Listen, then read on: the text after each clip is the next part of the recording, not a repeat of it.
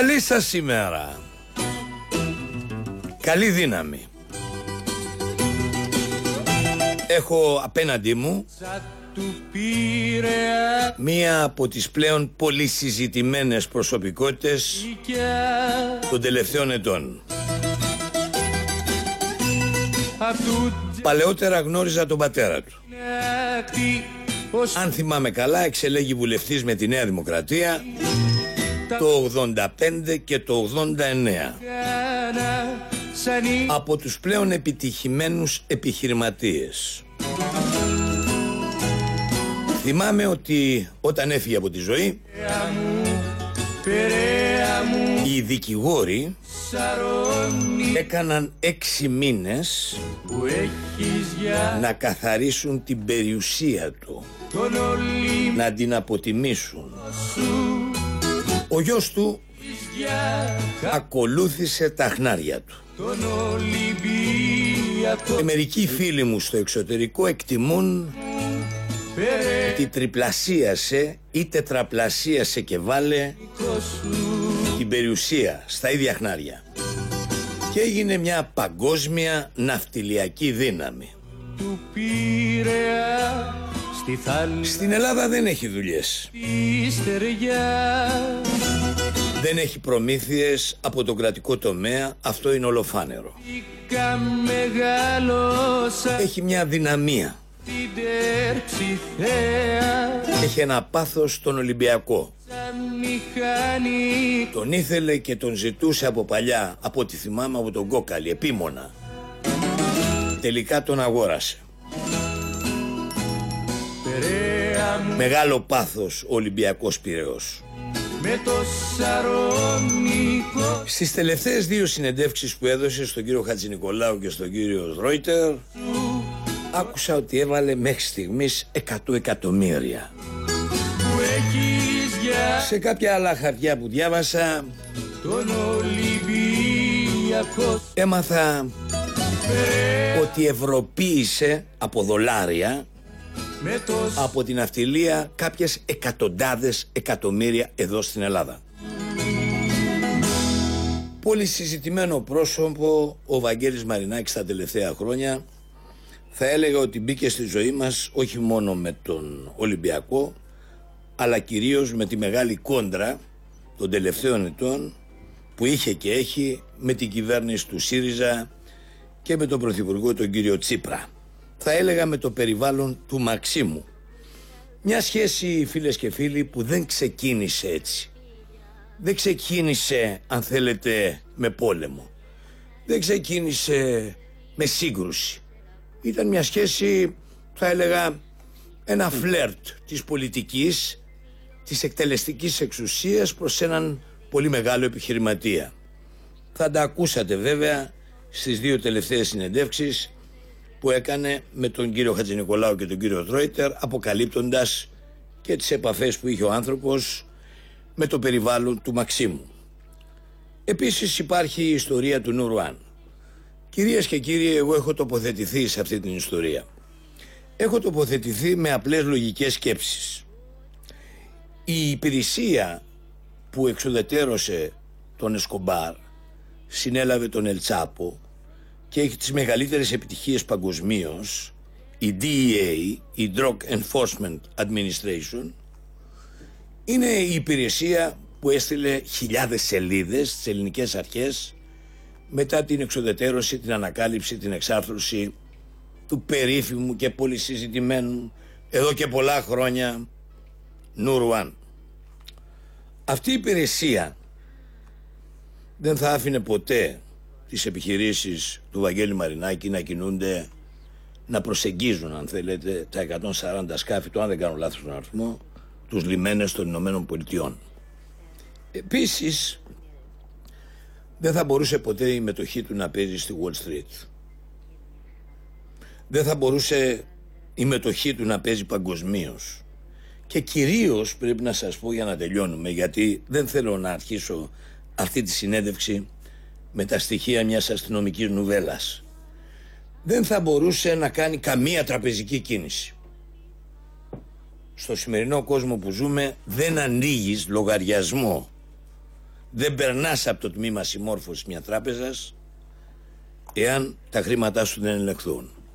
Όταν λοιπόν ελέγχονται χιλιάδες κινήσεις στο εξωτερικό επί σειρά ετών καθημερινές αναώρα, αναλεπτό ενός τέτοιου στόλου τότε αρχίζεις και λες για να μην συγκρούεσαι με τη λογική πώς είναι δυνατόν ο μάγκας να αγοράζει την Nottingham Forest και να πρέπει να περάσει από 300 επιτροπές τα λεφτά του στη Μεγάλη Βρετανία; Πώς είναι δυνατόν να συνεταιρίζεται έστω στο 5% ή στο 10% ή στο 20% ένα παγκόσμιο ναυτιλιακό κολοσσό που τον έχει ο έμπιστος υπουργός του Τραμπ δηλαδή τόσο ο Τραμπ που πάει να πάρει και τις επόμενες εκλογές θα άφηνε το ΡΟΣ να συνεταιριστεί έστω και 5% γιατί διάβασα διάφορα αρνητικά σχόλια για αυτό το συνεταιρισμό ότι δεν είναι και τόσο μεγάλος, ότι είναι μικρός, ότι κάπου ο Μαρινάκης και η εταιρεία του δεν έχουν πολλά σκάφη σε αυτή την ιστορία και είναι 33% λέει ένα άλλο κείμενο. Όπως σας το λέω. Κοιτάξτε να δείτε. Παλιά όταν ήμουν νέος και έκανα αστυνομικό ρεπορτάζ όπου πήγαινα στα αστυνομικά τμήματα έγραφε μια πινακίδα πάνω μηδενή δίκην δικάσεις πριν ανθυμήθων ακούσεις. Εγώ δεν κατάλαβα γιατί δικάσανε ήδη ένα μέρος του τύπου και μια κυβέρνηση έναν άνθρωπο από την αρχή χωρίς να υπάρχουν στοιχεία. Για την ακρίβεια, όταν τους δίνει στοιχεία η DEA, πώς παρακάμπτουν αυτά τα στοιχεία και αναφέρονται σε φήμες ή εικασίες. Και κάνουν τη ζωή ενός ανθρώπου, αν θέλετε, εφιαλτική. Ο Μαρινάκης μπορεί να έχει πολλά λεφτά. Ατέλειωτα λεφτά. Έχει όμως και οικογένεια έχει και παιδιά. Έχει και τα ίδια δικαιώματα που έχει οποιοδήποτε δυσφημείται και θέλει να αμυνθεί, να υπερασπιστεί την τιμή του. Τον έχω εδώ απέναντί μου, θα το χαλαρώσω, δεν θα πάω στην αστυνομική νουβέλα, αλλά θα τον ρωτήσω ορισμένα πράγματα που πρέπει να ξέρει ο κόσμος. Αγαπητέ πρόεδρε του Ολυμπιακού, μου έλεγε ένας γιατρός που σου έκανε εξετάσεις αίματος ότι έχεις το πολιτικό μικρόβιο έντονο μέσα στο αίμα σου και ότι δεν αποκλείεται να σε δούμε και αρχηγό κόμματος, να σε δούμε μετά τον Πειραιά. Στον Πειραιά έχεις, θα έλεγα, μία συμμετοχή ως δημοτικός σύμβουλος, αλλά οι πάντες λένε ότι εσύ είσαι αυτός που κινεί όλα τα νήματα. Εσύ είσαι αυτός που θέλει να δει τον Πειραιά βελτιωμένο. Τελικά έχεις μικρόβιο, είσαι μολυσμένος πολύ θα σε δούμε και σε άλλες φάσεις της πολιτικής ζωής. Κύριε Τράγκα, είμαι βολισμένος με τον Πειραιά. Τίποτα παραπάνω. Αγαπάς τον Πειραιά. Αυτό είναι... Νομίζω... Έχεις πάθος με τον Ολυμπιακό; Αυτό είναι αρκετό. Με τη Νέα Δημοκρατία έχεις πάθος; Δεν, είναι κακό. Οποιοδήποτε μπορεί να επιλέξει όποιο κόμμα θέλει. Καθόλου κακό δεν είναι. Πάθος έχουμε με τον Πειραιά, έχουμε με τον τόπο μας. Θέλουμε να βλέπουμε τον τόπο μας να πηγαίνει καλά. Και σήμερα Πήγατε ο καλά τόπος δεν πάει καλά. Πήγατε καλά κατά τη γνώμη σου. Πήγαμε πάρα πολύ καλά. Μπορούμε να περπατάμε στους δρόμους του Πειραιά και να κοιτάζουμε τους περιώτες στα μάτια και ειδικά ό,τι ακριβώς είχα υποσχεθεί πριν πέντε χρόνια γιατί περνάει ο καιρός γρήγορα το έπραξα και το έπραξα με το παραπάνω. Άρα περπατώντας στις γειτονιές του Πειραιά μπορούμε να δούμε πλατείες, μπορούμε να δούμε γήπεδα, παιδικές χαρές, δεντροφυτεύσεις, μια σειρά δράσεων, μνημεία τα οποία σηματοδοτούν την αυτιλία, την αυτοσύνη, τον ποντιακό ελληνισμό, τον Νικηταρά, έναν από τους μεγάλους ήρωες της Επανάστασης του 21 και μια σειρά αποδράσεις μαζί με τη Μητρόπολη Πειραιά για τα καπί, για τα ασθενέστερα αστρώματα, για την νεολαία με κατασκηνώσεις κάθε καλοκαίρι. Τέλος πάντων μια σειρά από δράσεις. Αγαπάς τον Πειραιά. Αγαπάς τον Πειραιά. Αυτό είναι αρκετό, δεν χρειάζεται να πούμε. Έχεις πάθος με τον Ολυμπιακό, έχεις βάλει πολλά λεφτά στον Ολυμπιακό. Τώρα ο κόσμος κουβεντιάζει και λέει ενισχύει οικονομικά το Μητσοτάκι γιατί ακούει τον Τσίπρα και τους άλλους να λένε, να σε ταυτίζουν απόλυτα με τη Νέα Δημοκρατία, με το Ταμείο της Νέας Δημοκρατίας και πολλοί είναι αυτοί που λένε, εγώ δεν θα στο κρύψω εδώ, ότι αυτός είναι ο φυσικός αρχηγός της Νέας Δημοκρατίας. Είναι ένας άνθρωπος ο οποίος είναι πανίσχυρος οικονομικά, έχει δείξει ότι είναι έξυπνος λόγω της αυξήσεως του οικονομικού μεγέθους του, επομένως γιατί να μην, να μην πούμε ότι θα γίνει Μπερλουσκόνη; Όπως έχω πει επανειλημμένως, οι φιλοδοξίες σταματάνε στον Πειραιά. Είμαι πολύ χαρούμενος με αυτά που κάνω για τον Πειραιά και δεν έχω καμία σκέψη για κάτι παραπάνω. Και ξέρετε, όταν έχω σκέψεις για κάτι άλλο ή θέλω να κάνω κάτι, δεν μπορώ να το κρύψω, το φωνάζω δυνατά, δεν τρέπομαι γι' αυτό και μέχρι σήμερα ό,τι ήθελα να κάνω βγήκα μπροστά και το έπραξα. Έχεις ψηφίσει άλλο κόμμα εκτός από Νέα Δημοκρατία. Υπήρχε μια οικογενειακή παράδοση. Εγώ ήξερα τον πατέρα σας. Αθληταράς, επιτυχημένος επιχειρηματίας, βουλευτής. Έχεις ψηφίσει εσύ άλλο κόμμα εκτός από Νέα Δημοκρατία; Ναι, στις, ε, ξέρετε, στη, έχουμε μια δημοτική σύμβολο, την uh, Σταυρούλα την Αντωνάκου. Τώρα κατεβαίνει και με τον κύριο Πατούλη για την περιφέρεια η οποία έχει κάνει μια πάρα πολύ καλή δουλειά ε, στο Δήμο Πειραιά και είχε κατέβει σε εκλογές με το ποτάμι. Είχα ψηφίσει λοιπόν τη Σταυρούλα Αντωνάκου και το ποτάμι στις βουλευτικές ε, εκλογές και η Σταυρούλα είχε βγει και πρώτη βουλευτής στον Πειραιά. Να υποθέσω ότι ήταν η μόνη παρέκκληση πολιτική που έγινε μέσα από μια οικογενειακή παράδοση δεκαετιών, έτσι. Μάλιστα. Ωραία. Να πάω σε κάτι άλλο, το οποίο έχει σημασία. Άκουσα στις δύο τελευταίες συνεντεύξεις οι οποίες κατά τη γνώμη μου έβγαλαν ειδήσεις και σημαντικές ειδήσεις ότι ενισχύσατε την κυρία Δούρου στην περιφέρεια. Τι πιστεύατε πράγματι, όταν ενισχύατε την κυρία Δούρου πήρατε εσείς κάποιο αντάλλαγμα ή τουλάχιστον πιστεύατε ότι θα κάνουν κάτι αυτοί οι άνθρωποι; Από εκείνη τη μέρα την κυρία Δούρου την έχω δει μια φορά τυχαία στο Δημοτικό Θέατρο Περαία. Ούτε έχουμε μιλήσει ποτέ, ούτε την ξαναείδα. Θεωρούσα το 2014 ότι θα κάνει καλύτερη δουλειά από τον κύριο Σγρό. Έπεσε έξω. Κάνουμε και λάθη. Για τον κύριο Τσίπρα πιστεύατε το ίδιο ότι θα κάνει καλή δουλειά στην Ελλάδα; Δηλαδή, όταν άλλαξε τον Σαμαρά στην εξουσία, πιστεύατε ότι κουβαλάει κάτι καινούριο; Ότι θα μπορέσει να κοντράρει διάφορα θέματα; Το πίστευα. Πίστευα ότι είναι ένας νέος άνθρωπος και θα κάνει κάτι διαφορετικό όπως έχω πει κάτι πιο δημοκρατικό στην Ελλάδα κάτι άλλο και ξέρετε στους νέους ανθρώπους καλό είναι να δίνονται ευκαιρίες και εκεί ε, εκεί δεν έπεσε έξω εγώ εκεί έπεσε έξω όλος ο ελληνικός λαός. Ναι. Και εκτός από την επαφή που έγινε για το δάνειο προς τον κύριο Καλογρίτσα των 20 εκατομμυρίων για να γίνει ανταγωνιστής σας τηλεοπτικός εκτός από τα 20 εκατομμύρια πώς έγινε η πρώτη επαφή έτσι να καταλάβει και ο κόσμος τι έγινε μεταξύ ημών και ΣΥΡΙΖΑ; Δηλαδή ε, αυτοί σας πλησίασαν ή εσείς τους πλησιάσατε ως επιχειρηματίας; Εσείς δεν έχετε και επιχειρηματικές δραστηριότητες με το κράτος; Εγώ δεν έχω κανένα λόγο να πλησιάσω τον ΣΥΡΙΖΑ, να πλησιάσω οποιαδήποτε κυβέρνηση. Ε, όπως, σας, όπως είχα πει και στο παρελθόν, υπήρχε η διαδικασία αδειοδότησης των καναλιών. Και εμείς ε, είχαμε εκφράσει την επιθυμία μας να συμμετέχουμε στο διαγωνισμό αυτό. Και έτσι ξεκίνησαν επαφές οι οποίες είχαν ξεκινήσει και με τους άλλους καναλάρχες και με τους επίδοξους καναλάρχες μέσα σε αυτά τα πλαίσια.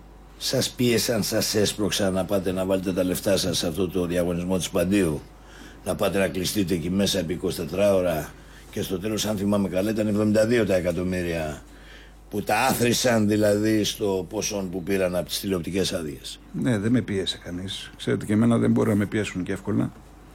Αλλά δεν πιεστήκαμε, απλώς ακολουθήσαμε τις δικασίες και τι ακριβώς έπρεπε να κάνουμε για τον διαγωνισμό αυτό. Ναι. Τίποτα παραπάνω.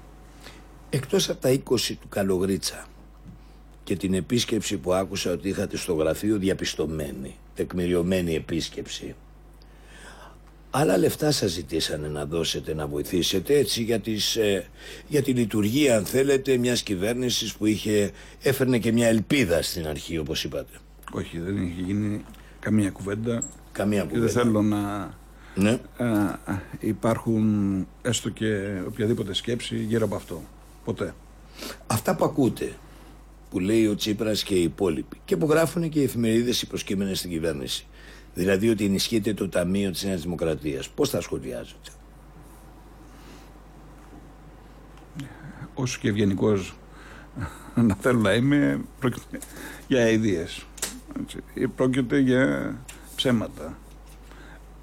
Όταν α, αποφασίσαμε και εγώ και άλλοι επιφανείς πληρωτές να βοηθήσουμε τα γραφεία της ΝΟΔΕ στον Πειραιά, βγήκαμε και το είπαμε. Μας ευχαρίστησαν δημοσίως και μιλάμε για, όπως σας έχω πει επανειλημμένες φορές και ε, για δύο ή τρία air condition ή για δύο ή τρεις υπολογιστές. Ε, Μιλάμε τώρα για 800 ευρώ, 900 ευρώ, 1000 ευρώ, 1200 ευρώ. Αυτό ήταν όλο. Και έχει γίνει ολόκληρο σύριαλ. Αλλά όλα αυτά τα σύριαλ έχουν ένα σκοπό. Να αλλάξουν την ατζέντα. Και να καλύψουν αν, ανυπαρξίες σε διάφορα μεγάλα προβλήματα. Κατά τη γνώμη σας γιατί σας έβαλαν κεντρικό στόχο όλοι αυτοί κάποια στιγμή; Επειδή δεν δώσατε τα 20, επειδή δεν θελήσατε να είστε στο ταμείο τους ή να είστε χορηγός τους; Όχι. Γιατί, γιατί αυτοί καδράρανε το Μαρινάκι και στοχοποίησαν το Μαρινάκι τόσο πολύ για τα 20 εκατομμύρια που δεν πήγανε στον Καλογρίτσα. Δηλαδή Όχι. που δεν πήρε δάνειο ο Καλογρίτσας για να γίνει αντίπαλός σας; Όχι, όχι. Πιστεύω ότι θέλουν να φτιάξουν και έφτιαξαν μια ατζέντα για τις εκλογές. Και ξέρετε, είμαστε σε μια προεκλογική περίοδο και, εδώ και πολύ καιρό. Και τους βολεύει πολύ αυτό. Δηλαδή να λένε ορίστε ο χρηματοδότης της Νέας Δημοκρατίας. Με βρώμικο χρήμα. Ξαφνικά το πεντακάθαρο χρήμα Που πήγε στο- στο Πάντιο Πανεπιστήμιο. ναι, Ναι. το οποίο καταβλήθηκε κιόλας Στα ταμεία του κράτους. στα ταμεία του κράτους ε, ξαφνικά αυτό το χρήμα τους βόλευε να γίνει βρώμικο και ξέρετε όταν ακούει ο κόσμος και όταν το ακούει συνέχεια ε, Λέγε, ότι- λέγε, ότι λέγε. κάτι μένει Στο τέλος κάτι να μην έτσι. Είναι κάτι το οποίο ε, έχει δοκιμαστεί στο παρελθόν και ορισμένες φορές έχει πετύχει. Βέβαια, εδώ ο κόσμος, και ειδικά στον Πειραιά, ε, δεν ανέχεται κοροϊδίες, με γνωρίζει πάρα πολύ καλά και εμένα και την οικογένειά μου και τις επιχειρήσεις μας καθώς επίσης μας γνωρίζουν πάρα πολύ καλά και στο εξωτερικό. Και αυτό το δείχνει η πορεία μας και το δείχνει και η πορεία μας τα τελευταία χρόνια όταν όλοι αυτοί χωρίς ε, κανένα δισταγμό έχουν πει ένα σωρό ψέματα. Αλλά για να τελειώνουμε, γιατί εγώ σήμερα ήθελα να μιλήσω περισσότερο για τον Πειραιά, Θα μιλήσετε. ναι, με τον ε, κύριο Τσίπρα και την παρέα του, ένα πράγμα έχω να πω για να το τελειώσουμε. Κύριε Τράγκα, οι προδότες και οι ψεύτες δεν αλλάζουν. Μπορεί να χειροτερέψουν. Τίποτα παραπάνω. Αυτό τα λέει όλα. Πέστε μου κάτι. Πόσο δυσκόλεψαν τις κινήσεις στον διεθνή περίγυρο, τις επιχειρηματικές εννοώ, όλος αυτός ο πόλεμος που γινόταν στην Ελλάδα. Τα δημοσιεύματα που ξεπηδούσαν από τα σύνορά μας πηγαίναν προς τα έξω, πόσο εμπόδισαν τη δράση ενός επιχειρηματία εφοπλιστή στο εξωτερικό. Σας δημιούργησαν εμπόδια. Καταρχάς να το πω έτσι, σας δημιούργησαν εμπόδια. Η σύζευξη βέβαια με τον κύριο Ρος δείχνει ότι δεν σας δημιούργησαν εμπόδια. Ήταν μεγάλη αυτή η, συνε- ο- αυτός ο συνεταιρισμός. Αλλά από εκεί και πέρα είχατε άλλα εμπόδια στο εξωτερικό εξαιτίας ε, των δημοσιευμάτων, των δηλώσεων του Πρωθυπουργού. Γιατί έχουμε και δηλώσεις του Πρωθυπουργού του ιδίου κατά ενός επιχειρηματία. Καθημερινές δηλώσεις. Είναι καθημερινές, Ειδικά τώρα στις ναι. εκλογές, καθημερινές. Σε κάθε εκδήλωσή τους έχουμε και μία δήλωση. Μου δημιούργησαν πρόβλημα μπορώ να πω ότι καθυστέρησαν ε, ορισμένες ε, διαδικασίες. Το αποτέλεσμα όμως το τέλος της ημέρας ήταν ικανοποιητικό για μας και προχωρήσαμε σε πολύ μεγάλους συνεταιρισμούς το μεγαλύτερο που έχει γίνει μέχρι σήμερα στη Wall Street με ναυτιλιακές εταιρείες. ήταν κάτι το οποίο πρέπει να κάνει και τους Έλληνες περήφανους γιατί στο εξωτερικό τέτοιου είδους ε, deals ε, κρατάνε την ελληνική σημαία ψηλά. Ξέρετε, την είδαμε και στην Wall Street και μέσα και έξω από τη Wall Street την ελληνική σημαία την ημέρα που α, α, βγήκε. Ήταν κορυφαίος συνεταιρισμός. Εταιρεία στο χρηματιστήριο, βέβαια. Όπως και, και αυτό η αγορά... είναι κάτι πολύ καλό σε μια χώρα η οποία δοκιμάζεται και είναι καλό να βλέπουν στο εξωτερικό ότι ε, οι Έλληνες μπορούν να διαπρέψουν. Και υπάρχουν και άλλοι Έλληνες οι οποίοι τα πάνε πάρα πολύ καλά εκτός Ελλάδος και άλλοι που τα πάνε πάρα πολύ καλά στην Ελλάδα. Αυτό πρέπει να το προβάλλουμε. Είναι καλό για τη χώρα μας, είναι καλό για τον τόπο μας. Και για την Nottingham Forest νομίζω περάσατε συνεχείς ελέγχους για να τοποθετήσετε λεφτά στην ομάδα αυτή που είναι ιστορική στη Μεγάλη Βρετανία. Βέβαια, στην, ε, στη Μεγάλη Βρετανία έχουμε πολύ σοβαρούς ανθρώπους οι οποίοι ε, έχουν μια παράδοση στο ποδόσφαιρο και θέλουν οποιοδήποτε επενδύει στη χώρα τους να έχει περάσει από όλους τους ενέχους και να είναι σίγουροι ότι δεν θα δημιουργηθεί ποτέ κανένα πρόβλημα. Έτσι και εμείς ε, στη διάρκεια όλης αυτής της διαδικασίας ε, ήμασταν εκεί ε, με όλα τα ε, χαρτιά και με όλα τα στοιχεία που μας ζήτησαν και εξονυχιστικός έλεγχος. εξονυχιστικός έλεγχος και πήγαμε πάρα πολύ καλά ο φάκελός μας που καταθέσαμε δεν είχε το παραμικρό πρόβλημα και γι' αυτό και προχωρήσαμε με αυτή την αγορά. Πρόεδρε, επειδή έχω τηλεοπτικό συνεργείο εδώ, θέλω ένα λεπτό να σε διακόψω. Για ένα λεπτό πάμε σε ένα μικρό τραγουδάκι για να αλλάξουμε και κασέτες εδώ όπως λέμε και συνεχίζουμε. Cherries, cherries and an angel's kiss in spring. My summer wine is really made from all these things.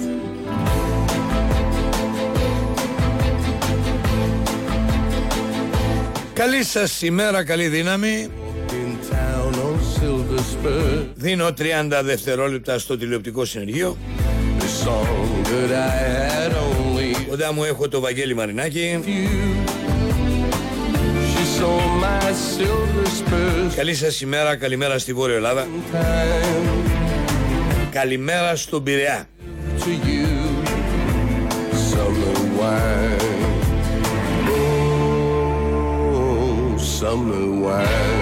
Κάποτε μέσα σε ένα γραφείο απέτρεψα το Βαγγέλη Μαρινάκη να αγοράσει τον ελεύθερο τύπο ή συνέβαλα λέγοντας την άποψή μου.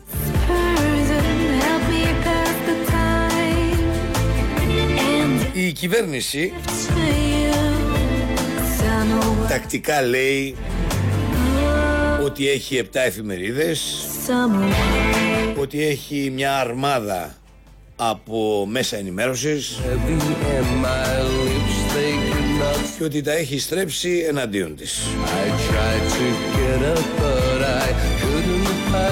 Πάμε πάλι σε κουβέντα με τον πρόεδρο του Ολυμπιακού, μεγάλο εφοπλιστή, παγκόσμια δύναμη στην αυτιλία, το τονίζω, έχει σημασία για αυτούς τους καιρούς. Λοιπόν πρόεδρε, κάποτε σε απέτρεψα να αγοράσει τον ελεύθερο τύπο σε ένα γραφείο μέσα και τελικά τον πήρε ο Αγγελόπουλος τότε. Τώρα κάθε τόσο επιτίθενται εναντίον σου και λένε ότι έχεις 7 εφημερίδες και ότι έχεις θέση αν θέλεις τα νέα και το βήμα στην υπηρεσία της Νέας Δημοκρατίας. Μεγάλες εφημερίδες ιστορικές του κέντρου. Με το μεγαλύτερο αρχείο ίσως στην Ελλάδα. Ε, τώρα να σα ρωτήσω κάτι το οποίο είναι κρίσιμο για να μάθουν και οι φίλοι μου οι ακροατές. Στο διαγωνισμό για τα νέα και το βήμα αληθεύει ότι οι δυτικοί παράγοντες μεγάλου βεληνικούς σε προέτρεψαν να μπει στο διαγωνισμό αυτό να πάρει τις ιστορικές εφημερίδες για να μην πάνε σε χέρια ανθρώπων που εθερούνται αντίπαλοι του δυτικού μπλοκ της Ευρώπης, του ΝΑΤΟ, ξέρω εγώ. Εντάξει, είναι μια ερώτηση τώρα γενική, αλλά πρέπει να την κάνω. Γιατί μαθαίνω από κάποιες πηγές μου ότι σε προέτρεψαν ισχυρότατοι παγκόσμιοι παράγοντες να μπεις οπωσδήποτε στο διαγωνισμό για τα νέα και το βήμα.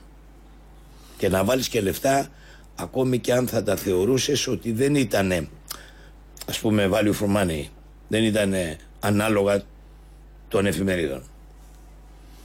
Κύριε Τράγκα, εκείνη την περίοδο είχαμε κάνει πολλές ε, συζητήσεις με φίλους Έλληνες και φίλους από το εξωτερικό.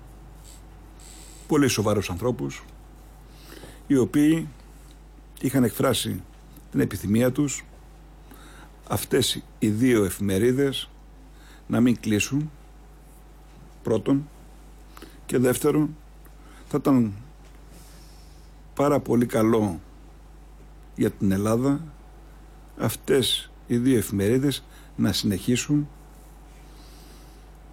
να γράφουν ιστορία. Λοιπόν, σας λέω λοιπόν ότι ναι, είχαν γίνει πολλές συζητήσεις και ε, φίλοι μας από την Ευρώπη, φίλοι μας από την Αμερική, ε, είχαν εκφράσει αυτή την επιθυμία το οποίο το θεωρώ σωστό για την Ελλάδα και εγώ καθαρά όπως το έχω ξαναπεί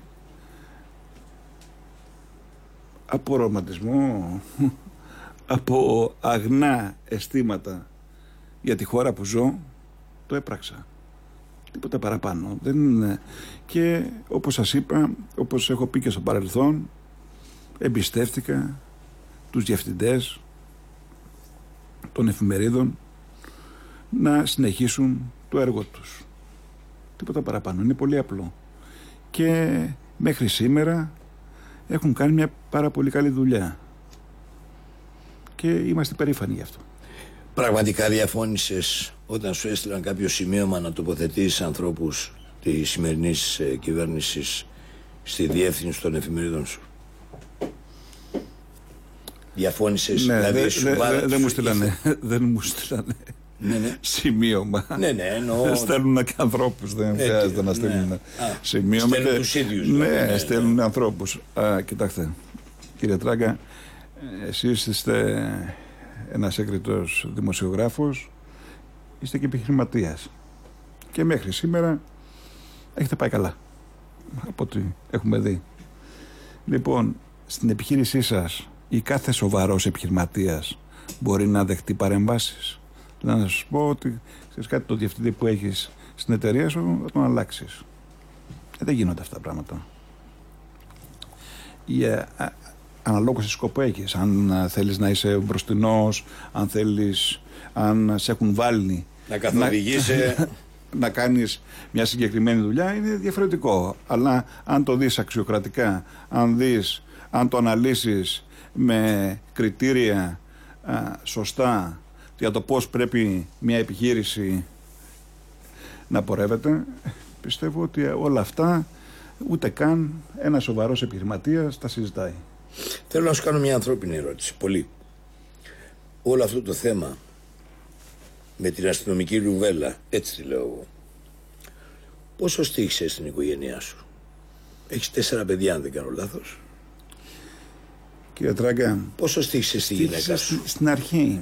Ε, δηλαδή όπως πώς το... αντιμετώπισες εσύ ως, ως ένας επιχειρηματίας γιατί συνήθως οι επιχειρηματίες έχουν κοφτερή σκέψη δηλαδή λογική προσγειώνουν τα πράγματα μέσα όμως υπάρχει και το συναισθηματικό μέρος. Δηλαδή τα παιδιά πάνε σχολείο, ακούνε διάφορα, ε, η γυναίκα ακούει διάφορα, διαβάζει διάφορα. Πώς το αντιμετωπίσατε οικογενειακά το θέμα του Νουρου, αν ότι εσύ είσαι σώνη και καλά ο Ισκομπάρ στην Ελλάδα και τέτοια. Και όλες τις επιθέσεις που ήταν από την κεντρική εξουσία. Ναι, με εκνευρισμό και χιούμορ θα έλεγα. Στην αρχή εκνευρίζεσαι, στεναχωριέσαι. Ε, μετά θα πρέπει να ζήσεις και να προχωρήσεις. Ε, λοιπόν σας λέω το εξής. Ότι η οικογένειά μου, οι φίλοι μου, οι συνεργάτες μου είναι ιδιαίτερα περήφανοι για μένα και για αυτά που έχω κάνει. Και μιλάνε οι πράξεις και τα έργα έχουν καταγραφεί όλα αυτά και η πορεία του καθενός από μας. Και ειδικά όταν σε δουλειά σου ασχολείσαι ε, με τα χρηματιστήρια, το Αμερικάνικο χρηματιστήριο, είτε είναι το New York Stock Exchange, είτε είναι το Nasdaq. Ξέρετε, όλα αυτά είναι πολύ εύκολο πλέον ε, με το πάτημα ενός κουμπιού ε, μέσω του διαδικτύου να βρεις όλα τα στοιχεία. Τους συλλογισμούς, τι έχεις κάνει, τι έχεις πει, ε, ε, όλες τις πράξεις. Της κοινής Μαρινάκη. Ε, της εταιρείας Μαρινάκη, όλα. Είναι όλα στο φως. Άρα λοιπόν, ξέρετε, όλοι αυτοί οι άνθρωποι ε, είναι περήφανοι. Όπως και εγώ ήμουν πολύ περήφανος για τον πατέρα μου. Και ξέρετε, έχουν περάσει 20 χρόνια από τότε που πέθανε ο πατέρας μου. Και είναι πολύ Πέθανε το 99 νομίζω. Το 99, ναι, Απρίλιο, ναι, 27 Απριλίου ναι. του 99. Και ξέρετε, είναι πολύ σημαντικό και δεν το βρίσκεις εύκολα να περπατάς στους δρόμους και όλα αυτά τα χρόνια να μην ακούσεις μια άσχημη κουβέντα. Και αφήστε μένα ότι μπροστά μου μπορεί να λέγανε κάτι καλό. Τα πάντα. Ή τα καλά ή τα κακά. Ναι, ναι. Αλλά μιλάω με πολλούς ε, φίλους και μου λένε τι ακούνε και είναι πολύ σημαντικό. Δηλαδή ε, αυτό είναι ότι καλύτερο μπορεί να σου αφήσει ένας άνθρωπος. Ο πατέρας σου ειδικά. Αντιλαμβάνομαι ότι όλο αυτό σας έχει πειράξει γιατί υπάρχει η τιμή του πατέρα, η συνέχεια της οικογένειας, έτσι. Σας λέω ειλικρινά κύριε Τράγκα, ξέρετε τι γίνεται. Αν ε, και αυτό είναι ρατσιστικό, μου πούνε ότι ξέρεις κάτι, Βαγγέλη, είσαι χοντρός. Ξέρετε, το λένε αυτό. Ναι. Είμαι χοντρός. Με πειράζει. Γιατί είμαι; Αν σου λένε ότι είσαι ένα αρκέμπορας, εκνευρίζεσαι γιατί είναι ό,τι χειρότερο μπορεί να πεις σε έναν άνθρωπο και ειδικά με τις δικές μου αρχές Δηλαδή πιστεύω ότι αυτούς τους ανθρώπους πρέπει να τους σκοτώνουν, δεν πρέπει να περνάνε καν από το δικαστήριο. Και είναι ό,τι χειρότερο μπορείς να πεις σε έναν άνθρωπο και είναι ό,τι χειρότερο μπορεί να κάνει ένας άνθρωπος. Δεν με αγγίζει καθόλου. Και δεν έχω ούτε μία σχέση. Άρα λοιπόν, ό,τι και να πούνε αυτοί οι άνθρωποι, ε, πλέον τα έχει καταλάβει ο κόσμος, τους γυρνάει την πλάτη η γυναίκα σου σε στήριξε, οι φίλοι σου σε στηρίξανε και εσύ, να σου πω κάτι, έμεινες όρθιος. Γιατί το καθημερινό είναι και πολύ. Λέγε, λέγε, λέγε, είναι και πολύ. Πληγώνει την ψυχή. Θέλω να σε ρωτήσω κάτι. Να σε πάω λίγο στα πολιτικά. Γιατί σ' άκουσα προηγουμένως που μίλαγες και για προδότες και για προδοσίες. Ποια είναι η θέση σου απέναντι στο μνημόνιο την οικονομική δουλεία που έχουμε την εξάρτηση με τις δυνάμεις αυτές που εποπτεύουν και πόσο πιστεύεις εσύ ότι ο πολιτικός κόσμος της χώρας έκανε λάθη για να φτάσουμε ως εδώ; Ξέρετε, στην πιο δύσκολη οικονομική συγκυρία του τόπου βρέθηκαν αυτά τα απέδευτα παιδιά να συνομιλούν και να διαπραγματεύονται για τη χώρα μας. Ό,τι χειρότερο μπορεί να συμβεί σε μια χώρα. Και είδαμε και τα αποτελέσματα. Γιατί αυτά που υπόγραψαν είναι ε, ό,τι χειρότερο μπορούσε να υπογράψεις. Θα μπορούσαν να είχαν διαπραγματευτεί πολύ καλύτερους όρους και δεν το έπραξαν. Ξεπούλησαν τα πάντα. Και τώρα, όχι τα παιδιά μας, τα εγγόνια μας, τα δυσέγγονά μας, θα πληρώσει το τίμημα και θα πληρώσει ένα πολύ ακριβό τίμημα. Και αυτοί οι τύποι, απίθανοι τύποι, πανηγυρίζουν κιόλας. Συνεχίζουν να κοροϊδεύουν τον ελληνικό λαό. Ε, αυτά μόνο στην Ελλάδα μπορούμε να τα δούμε. Σε οποιαδήποτε άλλη χώρα της Ευρώπης ε, θα, θα είχε γίνει επανάσταση. Να φύγω από αυτό. Πιστεύεις ότι ο Μητσοτάκης θα είναι καλύτερος από τον Τσίπρα. Οπωσδήποτε. Πολύ ότι καλή. είναι μεγάλος ηγέτης. θα είναι πολύ καλύτερος πρωθυπουργός από τον κύριο Τσίπρα. Γιατί; Είναι πολύ απλό. Είναι ένα μορφωμένο παιδί, γνωρίζει ε, να διαβάσει έναν ισολογισμό. Σας λέω απλά πράγματα. Η, η γνώση του για την οικονομία που αυτό είναι το ζητούμενο σήμερα είναι πολύ ανώτερος. Αν μιλήσετε με τον κύριο Τσίπρα για οικονομία θα τρομάξετε κύριε Τράγκα. Αυτή είναι η αλήθεια. Έχετε μιλήσει εσείς με Έχω τον Τσίπρα; μιλήσει, ναι, έχω μιλήσει. Με Τον στο κύριο- Μαξίμου; Όχι, δεν έχω μιλήσει με στο Μαξίμου. Η πρώτη φορά που είχα συναντήσει τον κύριο Τσίφρα, τώρα το θυμήθηκα, ήταν ε, το 2014 το καλοκαίρι στο ε, φόρουμ του Economist στην ε, Βουλιαγμένη. Εμείς ήμασταν sponsors τότε η εταιρεία Mi Capital του Economist ε, Forum στην Ελλάδα και ήθεστε να κάθεσαι στο ίδιο τραπέζι ε, με τον ε, Πρωθυπουργό τη μία μέρα ή και με τον αρχηγό της αντιπολίτευσης την, άλλη μέρα. Ε, και ξεκίνησε μια κουβέντα. Ε, στην αρχή για αθλητικά, μετά μπήκαμε στα οικονομικά. Ε, και, ειδι- και σας λέω ότι τρόμαξα.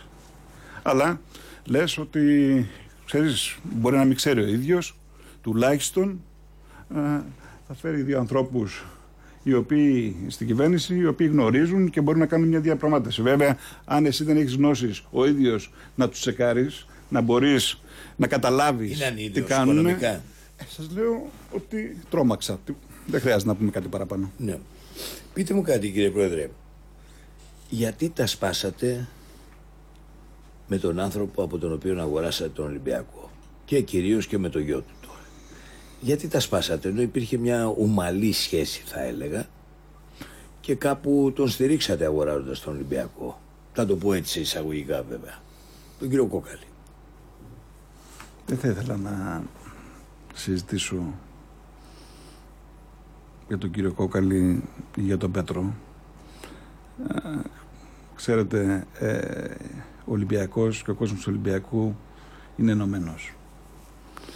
Και το μόνο που βγήκε παρά έξω είναι τι παραλάβαμε.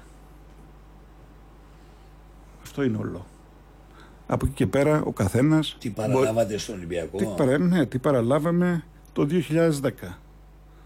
Ε, οι ίδιοι, ο ίδιος ο Πέτρος, σε συνέντευξή του παραδέχτηκε ότι το χρέος που παραλάβαμε από τον πατέρα του ήταν το διπλάσιο από ό,τι είχαν παραλάβει τον Ολυμπιακό του Κοσκοτά. Ε, αυτό τα λέει όλα. Τέλος πάντων και Το τα νου- διπλάσιο χρέος λέτε. ναι, λένε, λέει ο Πέτρος. Ε, σας λέω εγώ ήταν το τριπλάσιο και παραπάνω, αλλά τέλος πάντων δεν έχει σημασία. Σημασία έχει ο Ολυμπιακός να πηγαίνει καλά. Σημασία έχει ο Ολυμπιακός του χρόνου να πάει καλά στην Ευρώπη, να πάρει το ελληνικό πρωτάθλημα. Όλα τα άλλα δεν έχουν καμία σημασία. Είναι πράγματα τα οποία λύνονται. Τον πήρατε αυτό τον παίχτη που άκουγα χθες.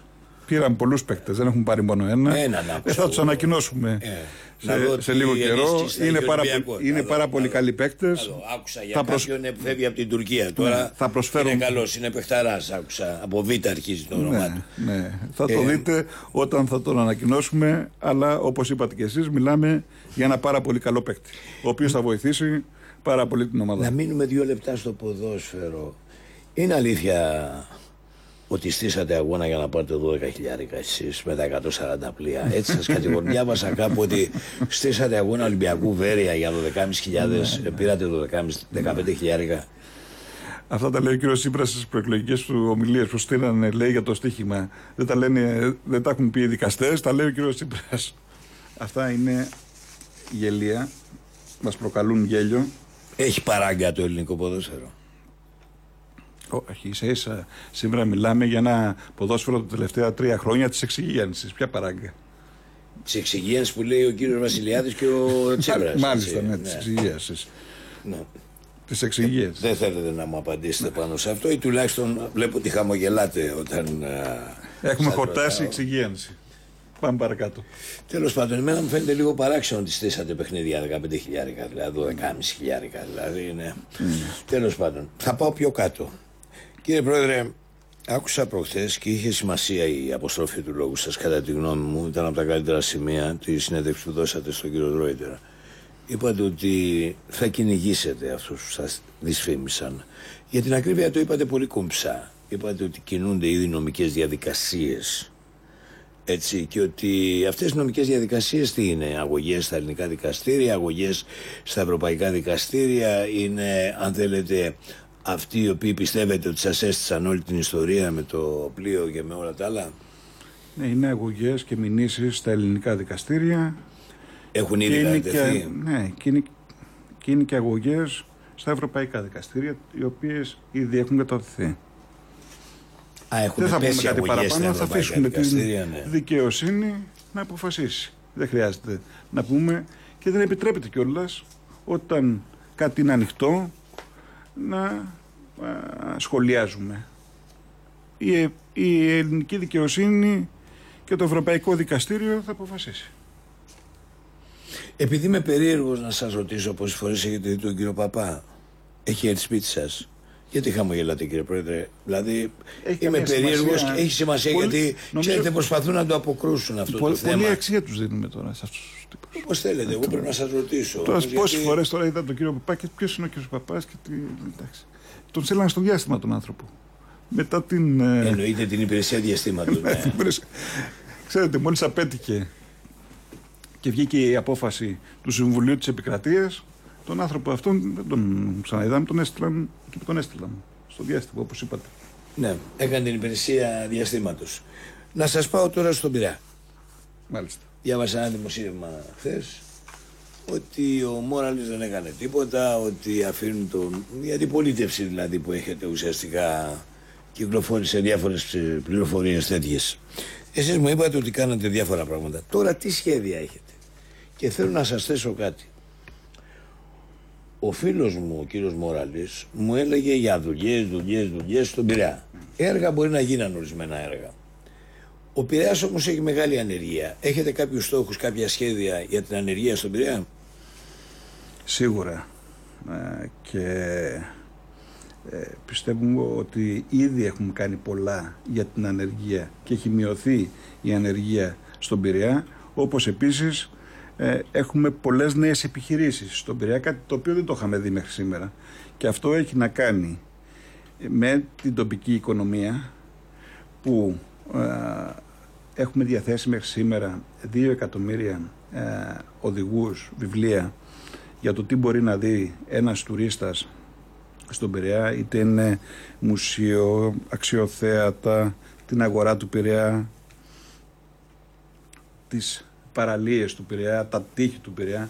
Ε, είναι πάρα πολλά α, πράγματα τα οποία μπορεί να δει κάποιος α, στον Πειραιά μας. Μια πάρα πολύ όμορφη ε, περιοχή και ξέρετε σιγά σιγά αυτοί οι τουρίστες οι οποίοι παίρναν το πρώτο λεωφορείο και πηγαίναν στην Ακρόπολη ή σε μια, παραλία να κάνουν μπάνιο και να γυρίσουν να μπουν πάλι πίσω στο κουραζιρόπουλο και να φύγουν έχουν αρχίσει και περπατάνε στον Πειραιά και αυτό ε, το βλέπουμε για πρώτη φορά ε, μέσα ε, τα τελευταία τρία χρόνια και οπωσδήποτε αυτό έχει παίξει το ρόλο του. Καθώς επίσης και η ανάπλαση που ξεκινήσαμε στον Άγιο Διονύσιο με τα νέα κτίρια που κατασκευάζονται εκεί ήδη έχουμε 1.700 νέες εργα... θέσεις εργασίας και μέχρι το τέλος του επόμενου χρόνου θα έχουμε 7.500 νέες θέσεις εργασίας. Αυτοί οι άνθρωποι, οι περισσότεροι, μένουν στον Πειραιά. Ξοδεύουν τα χρήματά τους, το μισθό τους στον Πειραιά. Αυτό είναι κάτι πάρα πολύ καλό για την οικονομία της πόλης. Επομένως, ε, ε, θα είστε πιο ενισχυμένοι από την προηγούμενη φορά από τις προηγούμενες εκλογές ή βλέπετε χαμηλότερα ποσοστά; Γιατί οπωσδήποτε υπάρχει μια φθορά πάντα σε κάθε διοίκηση. Υπάρχει μια πολιτική φθορά. Το αντίθετο θα έλεγα. Εγώ αυτό που εισπράττω περπατώντας στην πόλη μας και σε όλα τα διαμερίσματα εισπράττω μια μεγάλη αγάπη από τον κόσμο. Ακούω πολλά ευχαριστώ για το τι έχουμε κάνει και το τι έχω κάνει εγώ στον Πειραιά και βλέπω ότι ο κόσμος θα ανταποκρίνεται. Ξέρετε, ε, τον Πειραιώτη είναι δύσκολο να τον κοροϊδέψεις. Και ο Πειραιώτης πάντα βάζει τον πύχη ψηλά. Θεωρώ λοιπόν ότι τον κοιτάμε στα μάτια και του λέμε ότι ό,τι ακριβώς είχαμε υποσχεθεί το πράξαμε και θα κάνουμε και άλλα μεγάλα έργα. Και κάτι παραπάνω. Βέβαια και ξέρετε ο Δήμαρχος έχει κάνει μια πολύ καλή δουλειά με το επιτελείο του. Έχουμε ήδη εισπράξει 83 εκατομμύρια από ευρωπαϊκά κονδύλια, κάτι το οποίο δεν είχε γίνει ποτέ στο παρελθόν, μέσω μιας διαγωνιστικής διαδικασίας και αυτά τα λεφτά θα ξοδευτούν 27 εκατομμύρια από αυτά για αναπλάσεις, 27 εκατομμύρια για ενίσχυση των ασθενέστερων στρωμάτων και 27 εκατομμύρια για την επιχειρηματικότητα.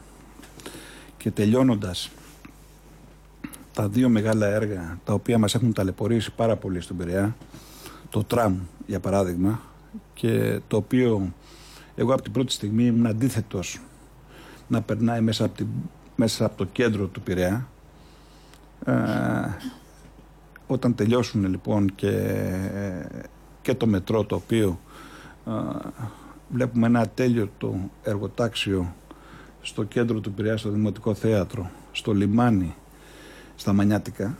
Ε, όταν αυτά τα έργα τελειώσουν και τα επόμενα δύο-τρία χρόνια μαζί με τις αναπλάσεις και την ενίσχυση της επιχειρηματικότητας με τα κοντήλια τα οποία ήδη έχουμε εισπράξει θα περπατάμε σε έναν διαφορετικό Πειραιά. Θα είμαστε όλοι περήφανοι για τον Πειραιά και για τα παιδιά του Πειραιά. Αφού ήσουν αντίθετος γιατί δεν σε άκουσα; Γιατί Αφού όταν, εσύ όταν βάζεις μια επιχείρηση μπρος, την πας καλά. Θα σας εξηγήσω. Όταν γιατί... αγοράζεις καράβια πάνε Σωστά. καλά. γιατί σας... δεν σ' άκουσα; Θα σας εξηγήσω. Γιατί όταν α, α, ήρθαμε στον, και ορκιστήκαμε στον α, Δήμο το Σεπτέμβριο του 2014, είδε, ήδη είχε τελειώσει το 20% του έργου του τραμ. Καταλαβαίνετε λοιπόν ήταν κάτι το οποίο δεν μπορούσε να αλλάξει. Ε, είχαμε ε, πολλές συναντήσεις και ειδικά ο Δήμαρχος με τους ανθρώπους του τραμ και ήταν κάτι το οποίο μας είχε ήδη, το είχαν ήδη υπογράψει και ξέρετε και το, όπως και το μετρό το οποίο το μετρό πρέπει οπωσδήποτε να γίνει θα αλλάξει πολύ. Από την άλλη πλευρά όμως δεν πήραμε κάτι για τον Πειραιά. Δηλαδή αν πάτε στο Περιστέρι ο Δήμαρχος εκεί έχει κάνει πάρα πολύ καλή δουλειά γιατί από τα έργα του Μετρό ήρθε σε μια συμφωνία με τη Μετρό ΑΕ και πήρε πάρα πολλά αντισταθμιστικά Οφέλη. Οφέλη για την πόλη. Και βλέπετε ότι έχει φτιάξει μια πολύ ωραία πόλη από αυτά τα ωφέλη. Ο Πειραιάς λοιπόν δεν πήρε. δεν πήρε τίποτα, μηδέν. Και καταλαβαίνετε ότι ε, παραλάβαμε έναν Δήμο ε, ο οποίος οικονομικά ήταν εξαθλειωμένος. Προσπαθήσαμε να νοικοκυρέψουμε τα οικονομικά του Δήμου και με προσωπικές μου κιόλας όχι παρεμβάσεις δωρεές προσπαθήσαμε να κάνουμε και πέντε καλά πράγματα για τον Πειραιά. Επίσης, εμείς είχαμε πει το εξής ότι για τον πύργο του Πειραιά, ότι ξέρετε κάτι, αν δεν βρούμε μια λύση μετά από 45 χρόνια θα το γκρεμίσουμε ή θα πρέπει να το εκμεταλλευτούμε τέλος πάντων αυτό το ακίνητο. Λοιπόν, κάναμε τις μελέτες που χρειαζόντουσαν όλα αυτά, τυποπροτήθηκε το έργο και τώρα περιμένουμε τον ανάδοχο, ο οποίος θα πληρώνει και σχεδόν ένα εκατομμύριο το χρόνο ενίκιο και θα φτιάξει και αυτό το κτίριο. Ένα πολύ ωραίο ξενοδοχείο, διαμερίσματα, μαγαζιά κάτω, νέες θέσεις εργασίας, είναι ό,τι καλύτερο μπορούμε να δούμε στον Πειραιά. Η σχέση με το Μόραλ είναι αδελφική; Η σχέση με το Μόραλ είναι πάρα πολύ καλή. Ε, τον γνώρισα στον Μάλλον τον ήξερα τον Γιάννη από παλιά, από το, όταν ήμασταν Κεντρός. 18 χρονών. Ναι. Ε, από κεντρώα οικογένεια, από κεντρώα οικογένεια. Ναι. οικογένεια και είναι και πολύ περήφανος και αυτός για τον πατέρα του. Ένας ναι, πολύ ναι. τίμιος άνθρωπος. Το νέο κουβεντιάσει. Ναι. Αυτό είναι πάρα πολύ καλό. Εμείς με τον Γιάννη συνεργαστήκαμε στον Ολυμπιακό. Είχαμε μια πολύ καλή συνεργασία και αργότερα στο Δήμο αυτή η καλή σχέση και η καλή συνεργασία συνεχίζεται. Κλείνοντας, θέλω να σε ρωτήσω πόσες ώρες κάθεσαι πάνω στο κομπιούτερ και κοιτάς τα χρηματιστήρια; Έχεις συνεργάτε πολλούς ναι, βέβαια. Εγώ δεν, κάθομαι, δεν είμαι το κομπιούτερ πολύ. Ναι. το βράδυ αργά που χαλαρώνω θα.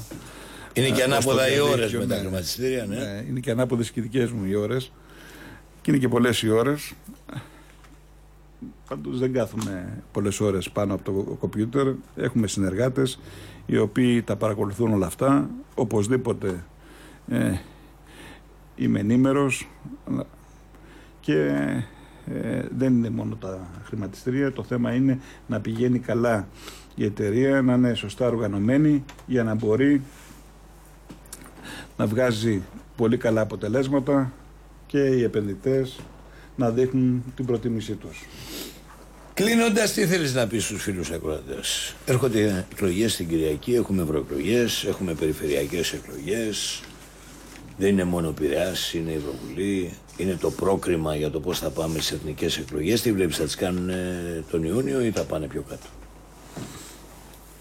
Θα δούμε τα αποτελέσματα της Κυριακής. Εγώ αυτό που θέλω να πω είναι ότι θα συνεχίσω με όλες τις δυνάμεις να στηρίζω τους πυριώτες που έχουν ανάγκη με την καθοδήγηση της Μητρόπολης και του Μητροπολίτη Σεραφείμ που πραγματικά έχει κάνει ένα πολύ σπουδαίο έργο προς αυτή την κατεύθυνση και για τα επόμενα χρόνια έχω δεσμευτεί προσωπικά για τη δημιουργία ενός σύγχρονου κολυμβητηρίου και ενός ταμείου ενίσχυσης της επιχειρηματικότητας για τους νέους περιώτες. Μεγάλα έργα τα οποία θα τα δούμε τα επόμενα χρόνια στον Πειραιά.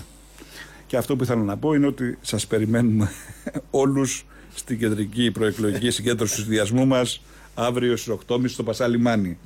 Και να είστε σίγουροι ότι θα είναι πολύ μεγάλη η συγκέντρωση αυτή. Δεν θα είναι όπως το φιάσκο που είδαμε την περασμένη Κυριακή του κύριου Τσίπρα. Εκεί τι θα είναι μεγάλη. Εκεί μετρήσαμε, έχουμε και τις φωτογραφίες. 11 πούλμαν ήρθαν στον Πειραιά με 550 επιβάτες και επίσης ε, περπατώντας στην πόλη εκείνη την ώρα και στο Πασαλιμάνι διακρίναμε γύρω στους 200 αστυνομικούς με πολιτικά. Αν τους αφαιρέσω όλους αυτούς μιλάμε για ένα πολύ μεγάλο φιάσκο. Αλλά θα πρέπει να δώσω συγχαρητήρια στο σκηνοθέτη του κ. Τσίπρα. Έκανε μια πάρα πολύ καλή δουλειά. Ο άνθρωπος είναι πραγματικός μάγος και έδειξε μια άδεια πλατεία να αποδοπατάει ο ένας τον άλλον όπως είπαν.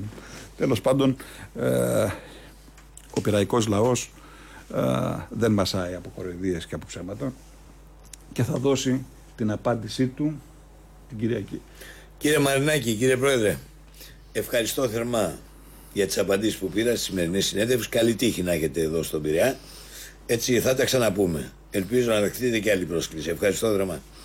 Κυρίες και κύριοι, ήταν μια συνέντευξη εφόλης ύλη με τον πρόεδρο του Ολυμπιακού, τον κύριο Βαγγέλη Μαρινάκη. Σας ευχαριστώ που μας παρακολουθήσατε και σήμερα από τον Κύρκο, την κυρία Τάγκα, την κυρία Καρά, τον Ιωσήφ Καλαμαράκη και μένα καλή σας ημέρα.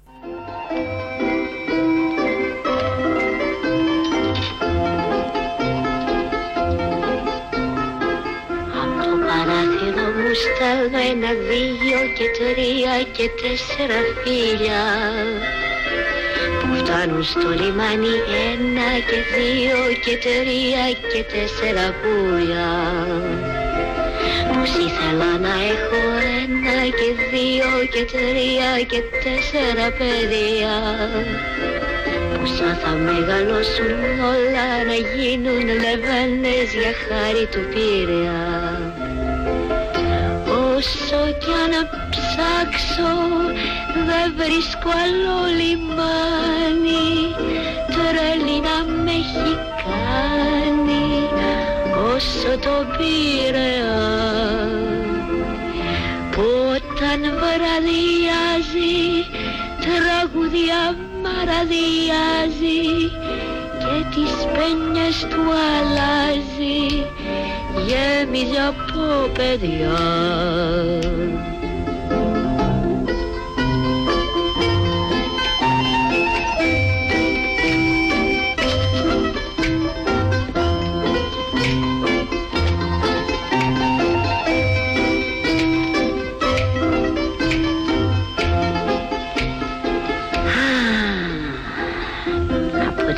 πόρτα μου σ' αυγό δεν υπάρχει κανείς που να μην τον αγαπώ. Και σαν το βράδυ κοιμηθώ ξέρω πως, ξέρω πως θα τον ονειρευτώ. Πετράδια βάζω στο λαιμό και μια χά και μια χάντρα φυλαχτώ. Γιατί τα βράδια καρτερώ στο λιμάνι σ' αυγό κάποιον άγνωστο να βρω Όσο για να ψάξω δεν βρίσκω άλλο λιμάνι. Τρέλη να με έχει κάνει όσο το πειραιάν Όταν βραδιάζει τραγουδιά